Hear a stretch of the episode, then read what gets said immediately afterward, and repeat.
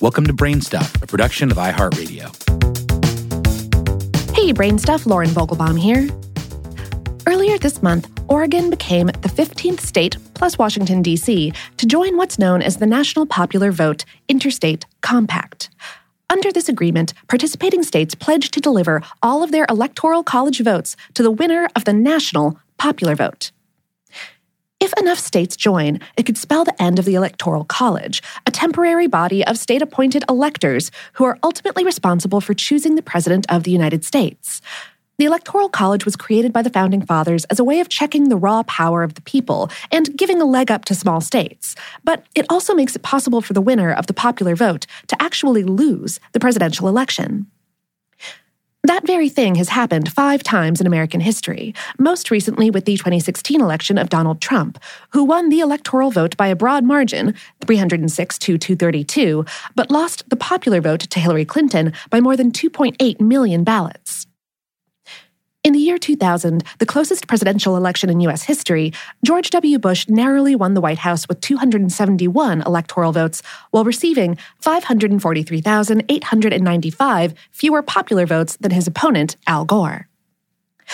The Electoral College is generally unpopular. A May 2019 poll found 53% of Americans think it should be abolished, and according to a 2019 report by the Congressional Research Service, there have been 700 different proposals floated in Congress that would reform or repeal the Electoral College, which is enshrined in Article 2 of the Constitution and also in the 12th Amendment. But despite centuries of opposition, the Electoral College is alive and kicking because amending the Constitution or repealing an existing amendment is a huge political undertaking that requires supermajorities in Congress plus the president's signature. That's why Electoral College critics are excited about a new approach that uses the Constitution's own language to bring power back to the popular vote. And it's getting traction. The National Popular Vote Plan doesn't require a constitutional amendment because it doesn't get rid of the Electoral College. Supporters believe it brings parity back to the voting process. Every vote would count. While opponents claim that any state sponsored attempt to mess with federal elections is, by its very nature, unconstitutional. Oh, we spoke with John Koza, the chair of National Popular Vote Incorporated, a nonprofit organization that's been lobbying states to join the movement since 2006. Koza's biggest gripe with the Electoral College has nothing to do with what the Constitution says, but with state winner take all laws. These laws, which are on the books in 48 states plus Washington, D.C., hand over all of a state's electoral votes to the candidate who gets the most votes at the state level. Koza said if you lose Florida by half a percent, you get nothing. And that's exactly what happened to Gore in 2000. Uh, plus, if you live in a state that constantly gives all of its electoral votes to the political party you're opposed to, you start to feel like your vote doesn't even count. A troubling side effect of the winner take all system is that presidential candidates have learned to campaign exclusively in so called battleground states, where both presidential candidates stand a good chance of winning. It makes perfect mathematical and financial sense. Don't waste time in states that are guaranteed to go blue or red, but go all in on the purple ones. As a result, says Koza, in the 2012 election, 100% of campaign events and spending were focused on just 12 states.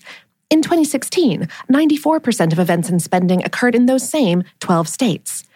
And that can affect how and where government policy is made. For example, manufacturers in a battleground state like Ohio get a lot more attention from White House policymakers than farmers in a solid red state like Idaho. This hasn't always been the case. Koza said that in 1960, John F. Kennedy campaigned in 35 states, and his opponent, Richard Nixon, visited all 50. Okay, but let's go back to the foundation of all of this what it says in the Constitution about the electoral vote. The National Popular Vote movement hinges on a clause contained in Article 2, Section 1. Each state shall appoint, in such a manner as the legislature thereof may direct, a number of electors equal to the whole number of senators and representatives to which the state may be entitled in Congress. According to National Popular Vote supporters, the Constitution requires the use of electors to choose the president, but it gives states the right to pick those electors in such a manner as they see fit. And that's exactly what 15 states and Washington, D.C. have done. They've chosen to pledge all of their electors to the winner of the national popular vote instead of their state level popular vote. Koza explained the Constitution sets up the Electoral College, but doesn't say how these electors get to the Electoral College. It leaves it totally up to the states. Incidentally, this is how 48 states plus DC ended up with a winner take all system in the first place. The winner take all idea isn't anywhere in the Constitution, explains Koza. States passed legislation one by one as majority politicians tried to consolidate power in the decades preceding the Civil War. Only Nebraska and Maine divvy up their electoral votes by congressional districts. Critics of the National Popular Vote movement argue that even if the Interstate Compact isn't expressly unconstitutional, it's at least anti constitutional. They point to the fact that the Founding Fathers created the Electoral College as a deliberate move away from direct democracy. By giving ultimate power over selecting the president to a representative body chosen by the states, it avoided the threat of unchecked majoritarianism, in the words of the Congressional Research Service report. The National Popular Vote Plan, opponents say, would undermine the intent of the Founding Fathers by bringing back majority rule. Other criticisms of the National Popular Vote proposal are that it would incur endless state recounts, because so much will be riding on every single vote nationwide, not just in battleground states. Also, that it would disadvantage smaller states over larger ones, and further, that it would encourage multi party elections in which a candidate could win the presidency with a plurality of votes, but not a majority. In the extensive Answering Myths section of the National Popular Vote website, the organization addresses these criticisms and many more, generally arguing that the National Popular Vote scheme won't be any worse than what we have now and has the potential to function far better. For example, state recounts are already a pain, and 15 American presidents have already won the White House without an absolute majority, that's more than 50%, of the popular vote. Further, most of these smaller states are currently ignored during campaign season because they aren't battlegrounds. If you've paid attention on US election night, you know that 270 is the magic number of electoral college votes needed to win the presidency.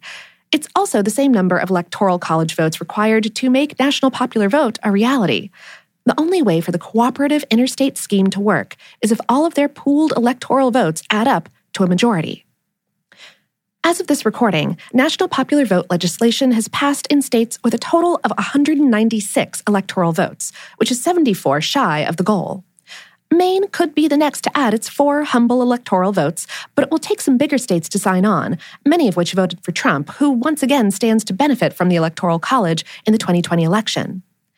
While the vast majority of states who have signed on to the national popular vote have been Democratic strongholds, Colorado became the first purple state to join in May. Could more follow? We'll keep you updated.